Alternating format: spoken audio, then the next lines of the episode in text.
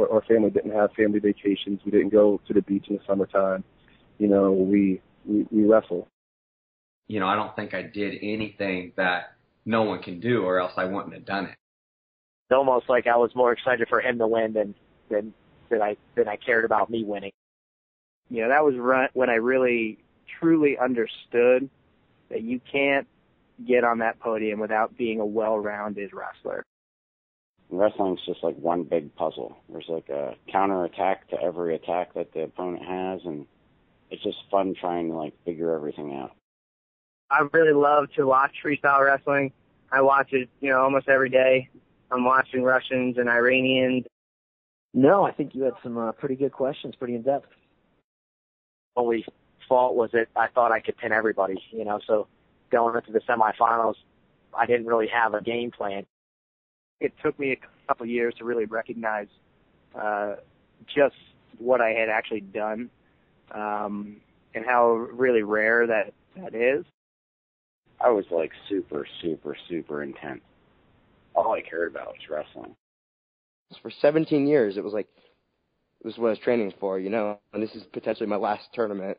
It's like this is it. It's like eight mile. Like you only get one shot. I felt like he took what was mine, you know, and um, I was trying to take what was his. So just kind of how things go. Welcome to episode 19 of the Sudden History Wrestling Podcast. As always, I'm your host, Earl Smith. First things first, I've got to thank everyone who checked out last week's show with John Reeder. It was without a doubt the most popular show so far. Keep spreading the word about Sudden History and keep listening. Also, I must apologize. I like to have my shows available on Tuesdays. I started that way, and for whatever reason, it seems like a good day to release new ones. Obviously, I'm two days late this week. However, I had the option of talking to a really good guest, but in doing so, I had to delay the show release. In my opinion, it's well worth the wait. And with that being said, whenever I'm trying to get new guests on the show, I try to make sure I'm not getting guys from the same conferences or same schools all the time, the same home states or even regions or the same time periods. Yeah, I try to spread it out and get a good cross section of guests. Well, it occurred to me that I have not had any Iowa Hawkeyes on the show yet. What am I doing? neglecting the largest and most rabid fan base in college wrestling? Well, it ends now. Take a listen to my talk with Matt McDonough. Welcome to Sudden History. Our guest today was a three time NCAA finalist and two time national champion for the University of Iowa. Currently he trains out of the Hawkeye Wrestling Club. Let's welcome Matt McDonough. Hello, how's it going? Uh, Great. to be on and um, excited to talk with you. Great, great. We're excited as well. Um, I'm going to start off with a question I ask most of the guys I have in the show. Uh, when and why did you begin wrestling? When or what? Uh, when and why? Oh man, so when was really before I was born, and the why is because of my dad. He was a wrestler when he was young. Um, he wrestled for the University of Iowa, and I mean, I was kind of, I suppose, destined to, to wrestle. Um, but when I really got into it was in second grade. Um, and the real why was, you know, I really enjoyed the sport. I would say I was a pretty um, high energy kid, and um, it was just something that I was passionate about. And I guess, you know, through my father um, and my upbringing, it, it was a sport that I became passionate about very early in life, and um, you know, it's it's stuck with ever since. Okay, another question I ask most of our guests is why they chose their particular college. You know, having you said what you said about your father and your high school coach, I believe, wrestled at Iowa as well. You know, the better question is, did you consider anyone else but Iowa?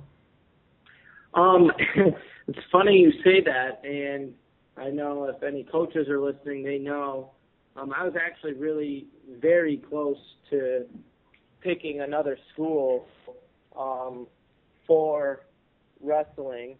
Um, I was really close to picking another school for wrestling, and in the end, it, it wasn't necessarily that my dad or my coach or people I knew went to Iowa. It was just it was it's been it had been my childhood dream forever. Um, and you know the the variables were right, and most of all, I felt comfortable there. And you know that's what I've told a lot of kids who have been recruited by Iowa and who I've talked to.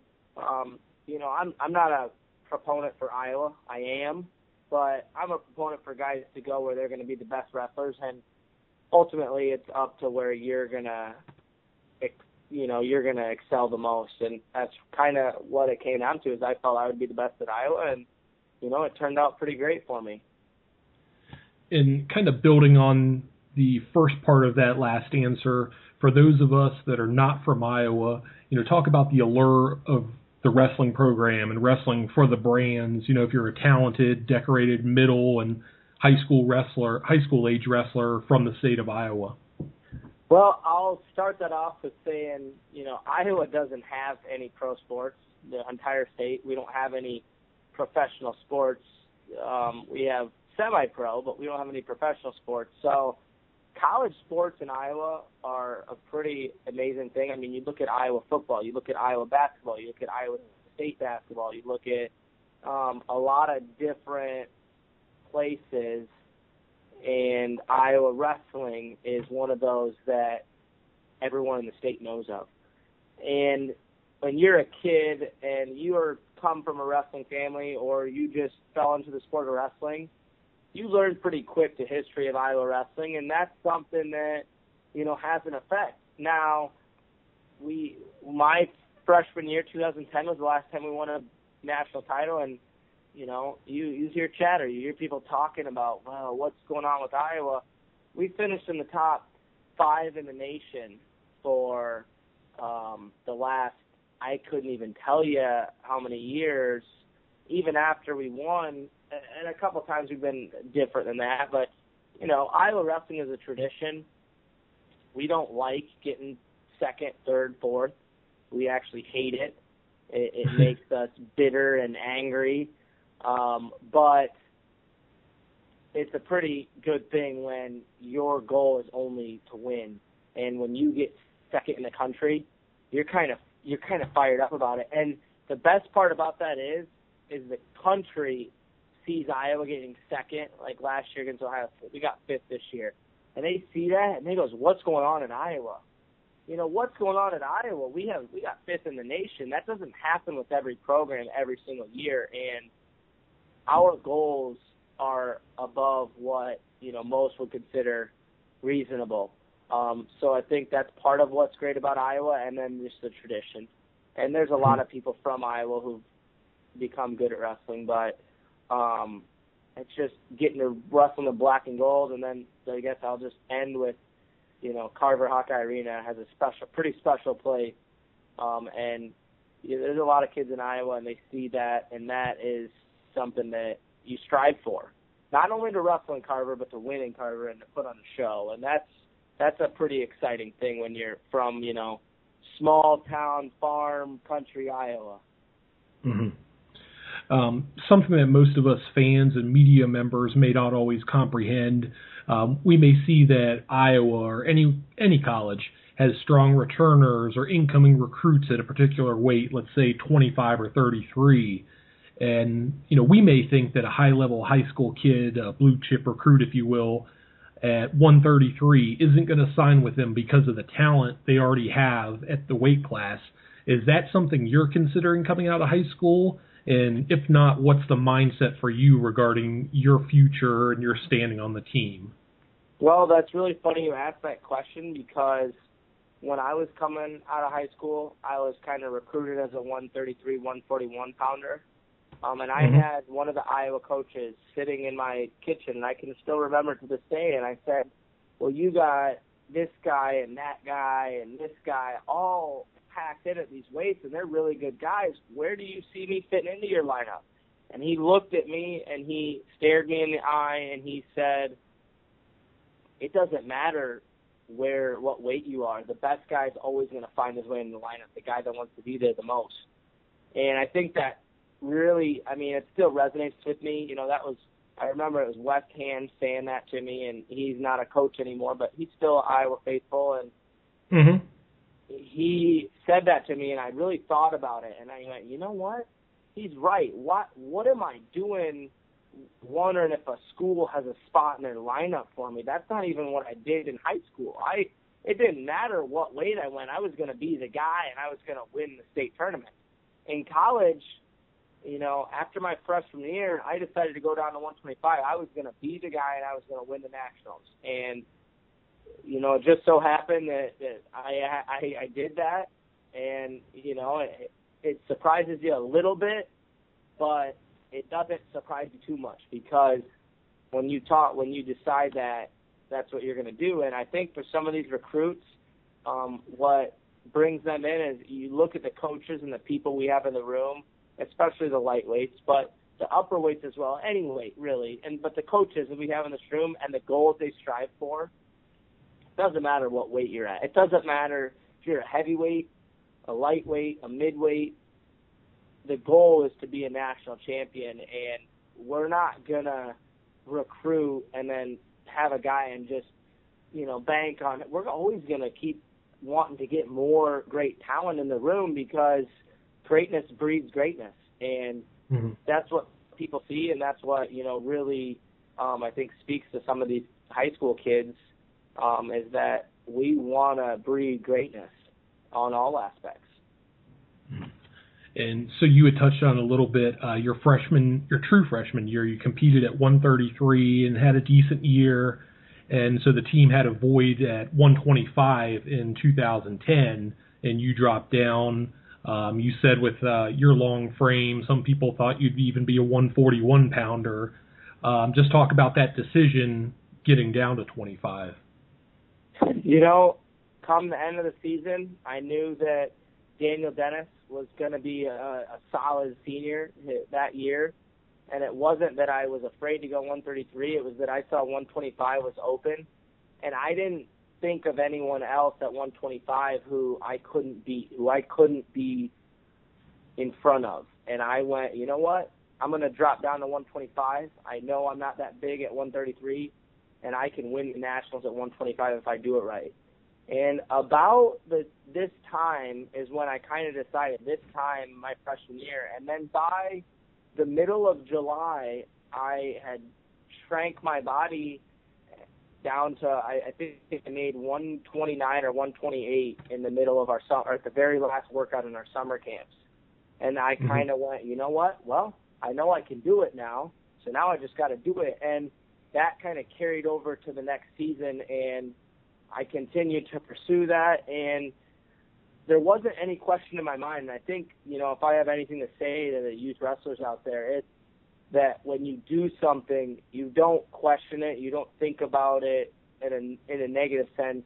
Maybe you you know you wonder if it's the right decision, but once you decide to do it, you do it 100%, and you do it fully believing that you're going to be the best in the country or the world or the state or whatever your goal is. And that's really what did it for me. And you know, from August all the way until March when I won the NCAAs, I told myself, you're the toughest 125 pounder in the entire country. And by the end of the season, you know, I, I, I mean, Nico Megaludis, uh, he he talked about it this year after he won it. He he said he brainwashed himself into thinking he was the best 125er. And when my freshman year, I was able to do that, and that that really kind of sparked uh, a fire in me for for my career that helped me to know that I can compete with anyone if I really believe I can. And uh, so that redshirt freshman season was excellent. You went to the Big Ten finals before losing your first match and made the finals against a familiar guy and Andrew Long, also a freshman from Iowa State. Um, being that you were the same age, had you squared off with him as a youth wrestler in high school? And uh, you know, what's the mindset going into a match against a guy you'd already defeated three times that season? You know, he was he was really tough in high school, and he always um, did well at, at in, at national level tournaments. And um, obviously, we had wrestled a lot that season. We only wrestled one time in high school, um, in a uh, rinky dink, I would call it, freestyle tournament. It was actually a dual meet tournament, and he was a different weight class than me, but they wanted to pair us up together to, you know, just to see how the match went. And I beat him in a very, very close match. Um, but, you know, I always knew that he was a very, very good competitor and that I was going to have to be on my best game if I was ever going to beat him. And just so happened that we were at the same weight my freshman year. And, you know, it, it just goes back to it didn't matter whether it was Andrew Long or Angel Escobedo or Nickerson. These are all guys my freshman year, or whoever it was. It didn't matter who they were. I was gonna take them out, and it just so happened that I wrestled Long a lot, and I came out on the top half of those matches. And you know, those are some of the more memorable matches of my entire career because it was two guys who weren't gonna quit, and you know, I, I was fortunate to come out on the top of those, and you know, I I think that that what I did in the summer and my mindset and my belief throughout the early season really carried me into that, you know, into the season and into the the nationals from a mindset of it didn't matter who you were, I was going to find a way to win. And mm-hmm. you know, that's probably some of the more memorable matches I ever had, but um we had some close matches and you know, I was like I said, I was fortunate to come out on top in in that match itself, you won on the strength of a second period takedown and some good defense. Uh, talk about your memories from the match itself and your feelings afterwards, because I remember it was a great environment. The crowd had uh, even more Iowa fans than normal. I felt like. Well, definitely, it was in Omaha. It was in the Midwest, and you know, I just want to go on the record and saying I wish they would bring the Nationals back to Omaha. I thought that was a great venue probably my favorite as a competitor. I don't know how the fans took it, but I loved it as a competitor. Um, Omaha was awesome, and I I would love for it to be back there. You know, not just because I won it. I'm sure that plays into it, but just thinking back on all my experiences, that was a great place. But um, I think that you know, yeah, there were a lot of Iowa fans, and it was a it was a different match than our other matches. Our other matches were just they were knockdown, drag out fights that were multiple takedowns the whole match, and there was scorn and flurries the whole time. And you know, you look at a lot of these Nationals matches, and you wonder why they're not as crazy as they could or should be. And it, it's a different environment. You're in the finals, and no mistake is going to be made by either guy. I mean, in their mind. Now, that doesn't mean there's not going to be a lot of action because sometimes things happen, but in the mind of wrestlers, they're not going to make any mistakes. They're in the biggest match of their life up to that point for the most part, and they are going to wrestle flawless. And I think that's kind of what happened. And you know, I I managed to get a second period takedown and um, close the match out in the third period and and win that. You know, and my next uh, national championship match when I, I that I won my junior year, I won four to one, and it was similar. You know, it's very controlled, very um, very aware, and you're not gonna let that guy sneak one in on you. And that's I think how it kind of went down. Mm-hmm. And so you had mentioned these two guys when you're saying it doesn't matter who you're seeing.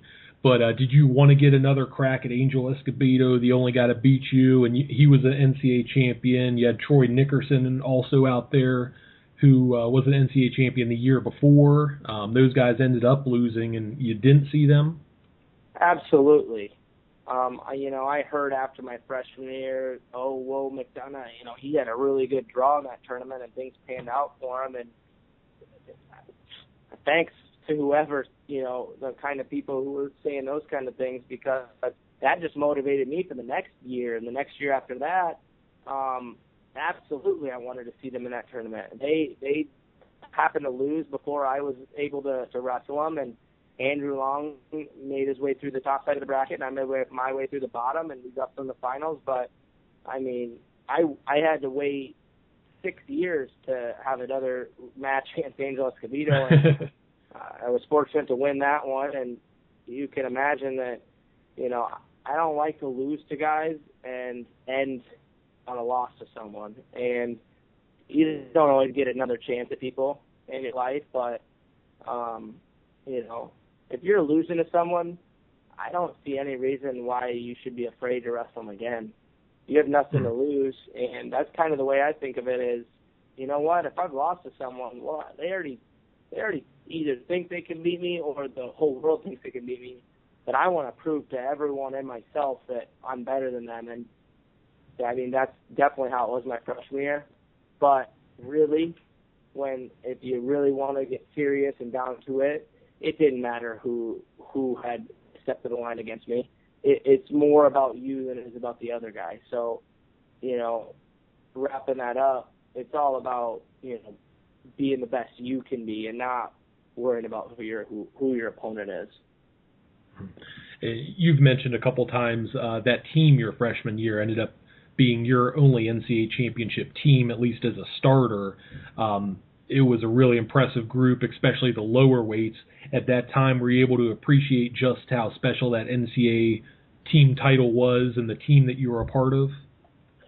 I definitely think that I appreciated it and I loved it, but I would not argue that looking back on it makes it even that, much more special because the I mean, we were right there to have five NCAA champs. We were not far away. Dan Dennis was four seconds away from being an NCAA champ. That would have made four. Montel Marion was in the match against Kyle Kyle Dake, and you know a, a different match, a different day, a different venue.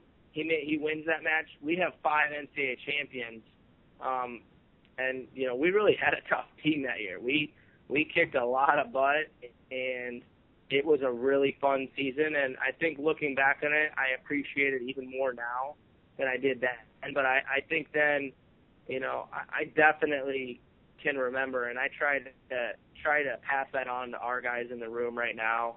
Um, just how special it is to be on an NCAA championship team, and even more than that, to go win an NCAA title and your team wins it. There's no better feeling in the world, and you know I was able to do that, and I'll have that for the rest of my life, and I'm very thankful. But I, you know, now I'm to the point in my life where I want to see some other guys do that. I want to, I want to share that with some of my athletes, and that's really exciting to me. And so, as a sophomore, you have another excellent season, winning your first Big Ten title, defeating the only guy to beat you in the regular season back in the NCAA finals against Anthony Robles. Um, so, how is it going into that match being the other guy? You know, for anyone outside of Iowa fans, I'm sure he's the sentimental favorite, and he ended up getting a lot of publicity uh, defeating you for the NCAA title. You know, you're on the opposite end of the Cinderella story.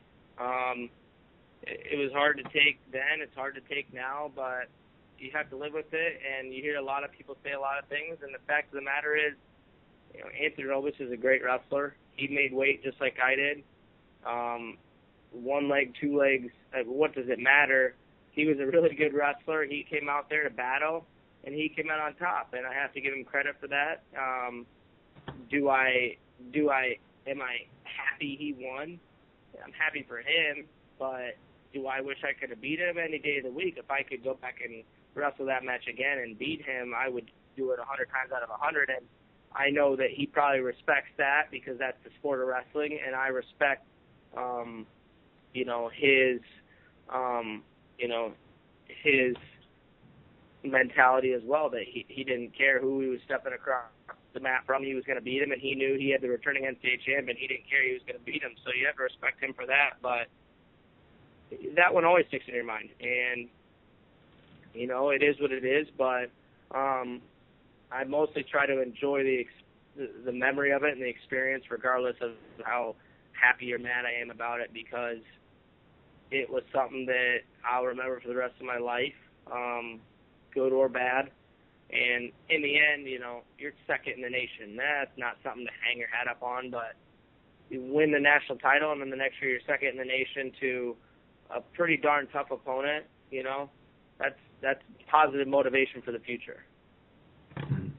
And do you feel like if you would have had a prior match against Anthony, it would have been different for you in the final? Because I always felt like he was a guy that had to be incredibly difficult to prepare for, simulate, but you know, after getting a match in against him, you may have been able to know what to expect a little better. Because even in that one match, he jumped out to a big lead, uh, seven points, but then never scored on you again.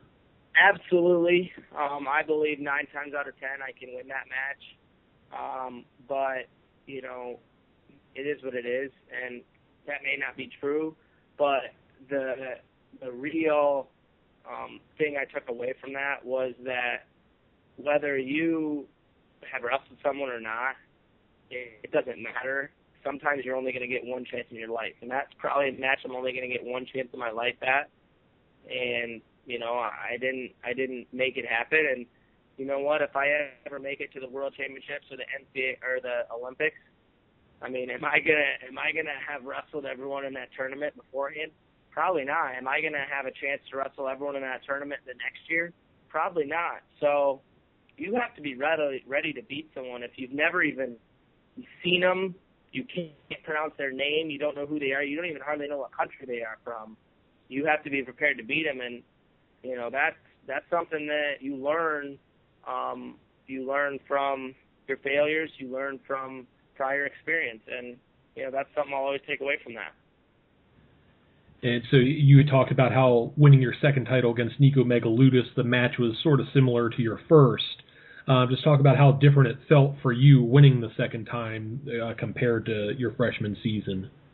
It was it was very um, rewarding knowing that you made it back to the point, and, and after having lost, you know, I was pretty I was pretty that, that stuck with me pretty hard, and I did not want to feel that again.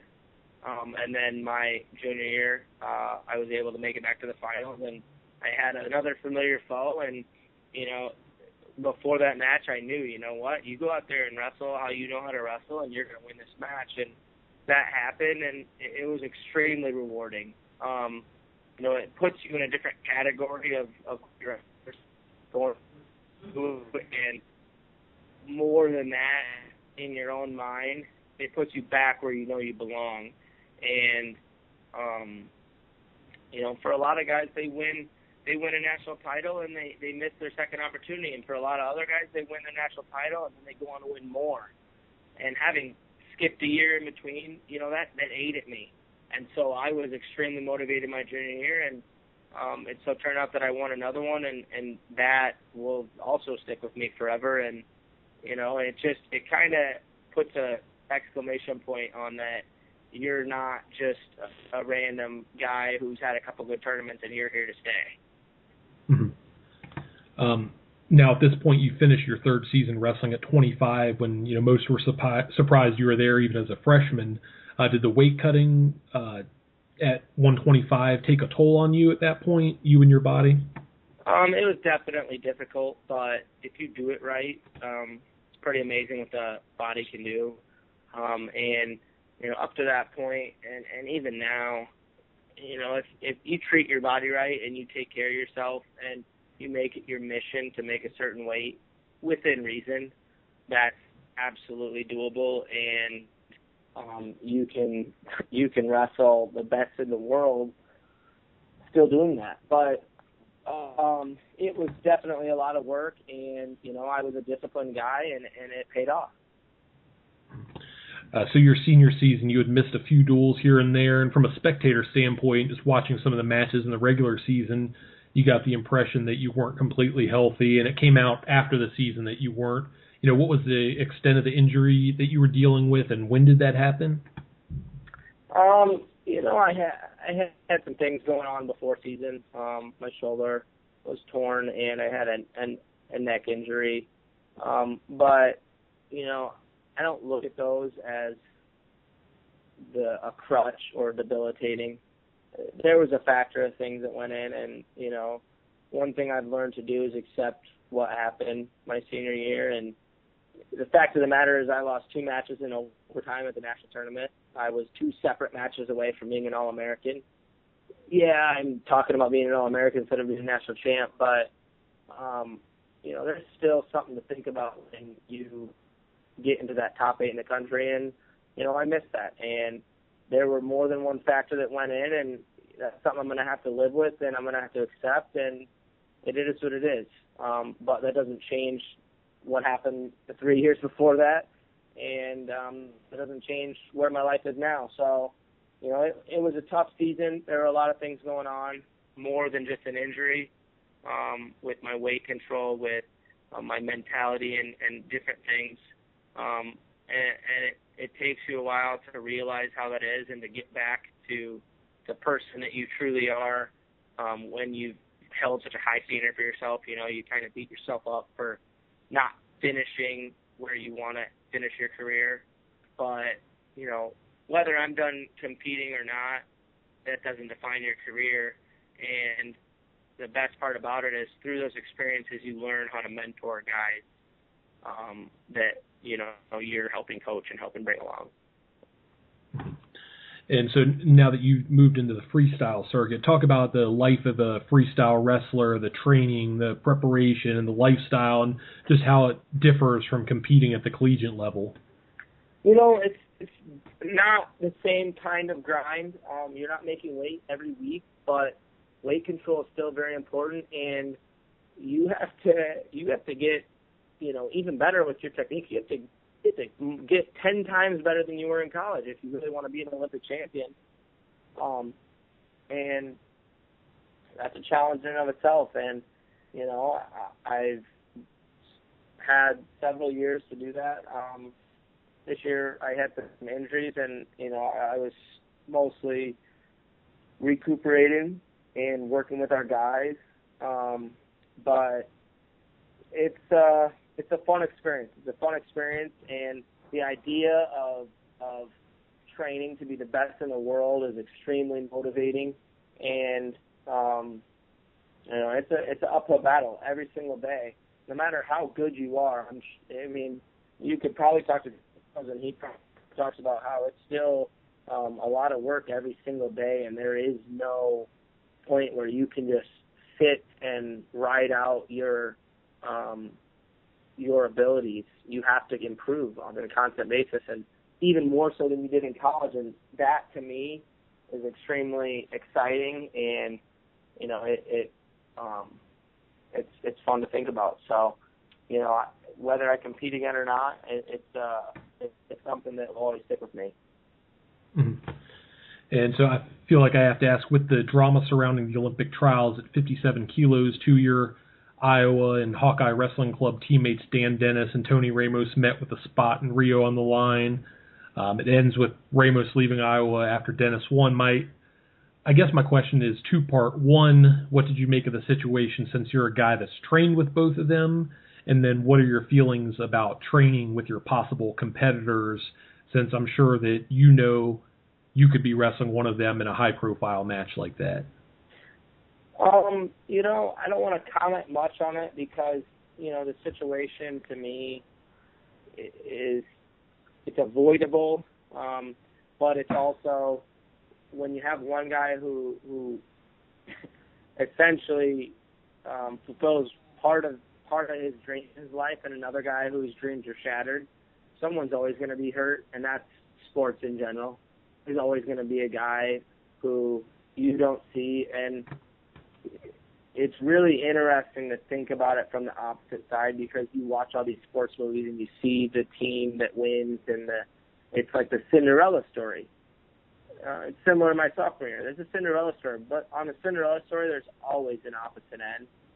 Um, now, commenting on you know some of the things that Ramos talked about, I don't want to comment on those. I don't think that that was an issue. I think that more the issue was one one guy fulfilled his dreams, and another guy was crushed, and, and that's hard to take. Um, for me, you know, I wrestled with uh, next to Ramos for two years, and he made it um, a world team both years.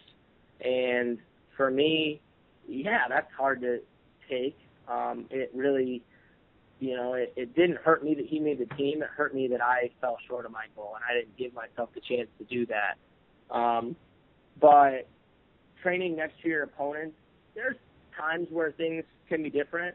Um, but in the end, wrestling is an individual sport, and you know, if you ask me right now to wrestle a, a college teammate, um, and if I win, I get to be the Olympian. Of course, I'm going to take that opportunity, and I think that's what it comes down to. Is it's an individual sport. It doesn't matter whether it's your own brother or you'll or someone you've never wrestled, a bitter rival. Either way, you want to win, and winning or losing is on you. Um, and I know Ramos knows that, and he said that in the interviews. And you know, I think that's just you know one of the main parts of it is that winning or losing is on you. And yes, there's a lot that goes into training next to people that you're going to compete against, but it's not completely avoidable. And no matter who is around you, you have to be ready to win. Um, you know, whether your coach is also one of your opponent's coaches, you got to be ready to win. I mean, it's similar to making the the lineup in Iowa. It's very mm-hmm. similar. You you still got to be ready to win, and I think that's what it comes down to. Um, but I I love Ramos. I love Dan Dennis, and you know we had great memories together, all of us. I know I had a lot of time, memories with Ramos, training, competing. We were, all, we were teammates for three of, four, of my four years. Well, four of my five years in Iowa, and I was teammates with Dan Dennis for two years out of my five years, and I know them both really well, and I'm happy for Dennis, and you know I, I feel for Ramos, and I wish him the best, and I wish Dennis the best uh, compete in the Olympics this summer. Okay, after that one, I'll get a little more light as we wind down. Um, I'm a sucker for the Brands brothers. I love hearing a good story about either one of them. Do you have one that you could share about them and you, maybe something demonstrating their intensity or personality or you know whatever you have? Oh man, I mean, there's a million little stories, but one thing that always stuck in my brain um, was my freshman year. Um, lifts, um, workouts. Every every single morning, Terry Brands would tell me, "You are the toughest mother blanking 125 pounder in the country." Every morning, and I, you know, kind of the beginning of the season, I'm like, yeah, you know what, Terry, uh, all right, all right, yeah, all right, I'm working hard, but we'll see. And the longer things happen, not even up until the point where I was starting like undefeated, for a while, but just up until the season, I'm like, all right. And by the season, you know, I was starting to, you know what? He's, he, I'm, I am, and it, it just kept growing and growing. And um, by the end there, it was, you know, I'm like, you know what? I'm gonna freaking win these nationals. I am the toughest, and I'm the baddest 125 pounder in the country, and I'm gonna win it all. And that was one one instance of my career that I will never forget, um, along with a lot of others. You know, me and Tom have a very, very close relationship, and we've had ups and downs, and um, he's always been there for me along the way, no matter what. More than just a coach, as a, a mentor, and someone who's tried to, you know, kind of help guide me, but also give me tough love when I need it, and and kind of let me learn a little bit too on my own. Um, so, you know, I love the Brands brothers and they've done more for me than I could ever have asked. Um, and no matter what, they're always gonna, I'm always gonna have a close relationship. Okay, uh, looking at your career, if I wanted to show someone one match that just personifies you, could be high school, college, freestyle. What is it? Your favorite match? I mean, I said it before. Probably any match with Andrew Long is a pretty darn good match to watch when it when you're thinking about action and scrapping. And I like to point that. I, you know, I never really thought about it at this point, but I think I like to. Uh, one of the reasons that I always come to that is because he was an Iowa boy too, and you want to look at how Iowa guys wrestle Iowa guys. I know he's he's an Iowa State guy, but he's from Iowa, and he he. I mean, he does not back down, and that guy he's a freaking tough wrestler. We had some knockdown, drag out fights, and those were great battles, and you know those were some of my my favorite matches um, through my career, and I think those are some pretty good matches to watch. And then, I mean, you know, there's a lot of matches I had where I ran off the mat with a major decision or a decision against a good guy, and I was pretty ticked off about it because I wanted to score more, and those are fun, those are fun matches in my mind too. A lot of matches in Carver Hawkeye Arena where, you know, even though I didn't get the pin or the tech, and sometimes I didn't get the major, I was I mean I was chomping at the bit to have scored more points in those matches, and that's that's something that you, you strive to do as an athlete. You know, there is no ceiling. The only ceiling is going out there and pinning every guy you wrestle in the first minute of the first period. and when you don't do that, you're you're chomping at the bit to get another chance to do that. So um, those those long matches, but also a lot of matches in Carver and um, you know getting to go out there and score, put up crazy points on the scoreboard was pretty awesome. Okay, the last question I have for you is how would you like for people to remember you and your career as a wrestler? You know, I would say just always looking to improve um and just constant just just uh, I mean people talk about it, it's like going out there and watching the or bunny wrestle. You know, I I wanted to go out there and just go after it for six, seven, eight, nine, ten, twenty minutes, whatever it was necessary. Just go after it and just score points, score points. And I guess when you say that and me talking, the the thing that always comes to mind is, is I was always thinking about scoring the next point. And if you watch my matches, um, I think that's the one thing that personified me as a wrestler is I, I was always trying to score the next point.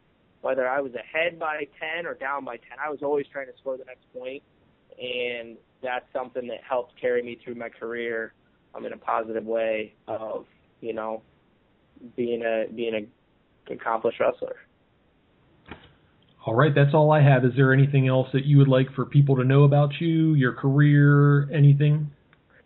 Um, I'm I'm great. I just uh, you know, it's been a great ride, and um, I've enjoyed every minute of it, and this the last thing I would end with is, you know, win, lose or draw, you got to love the sport of wrestling for the mentality and the the the mindset that it creates, and um, you know, I I love this sport, and I, I want to be in it for the rest of my life.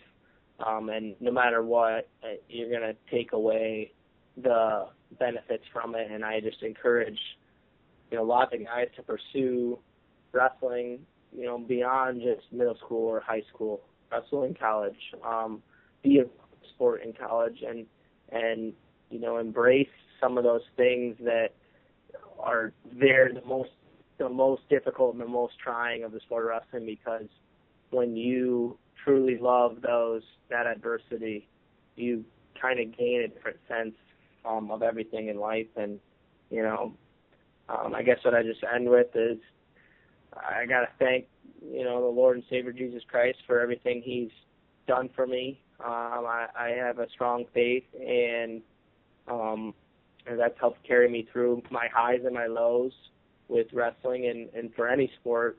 Um, you know, believe believing and there's someone out there looking out for you and that wants your best interest, win, lose, or draw. And that's something that's helped me, you know, get through everything in life um, and get to the point where I'm at which is a pretty pretty awesome point in life. All right, a big thanks to Matt McDonough for joining us on Sudden History. Thank you. Once again, I thoroughly enjoyed speaking with Matt, and I thank him for being a part of the show. Before I sign off, make sure to keep up to date with all of the shows on the Mat Talk Podcast Network. If you want to get a hold of me, you can reach me on Twitter at D1CW and at Sudden History for the show.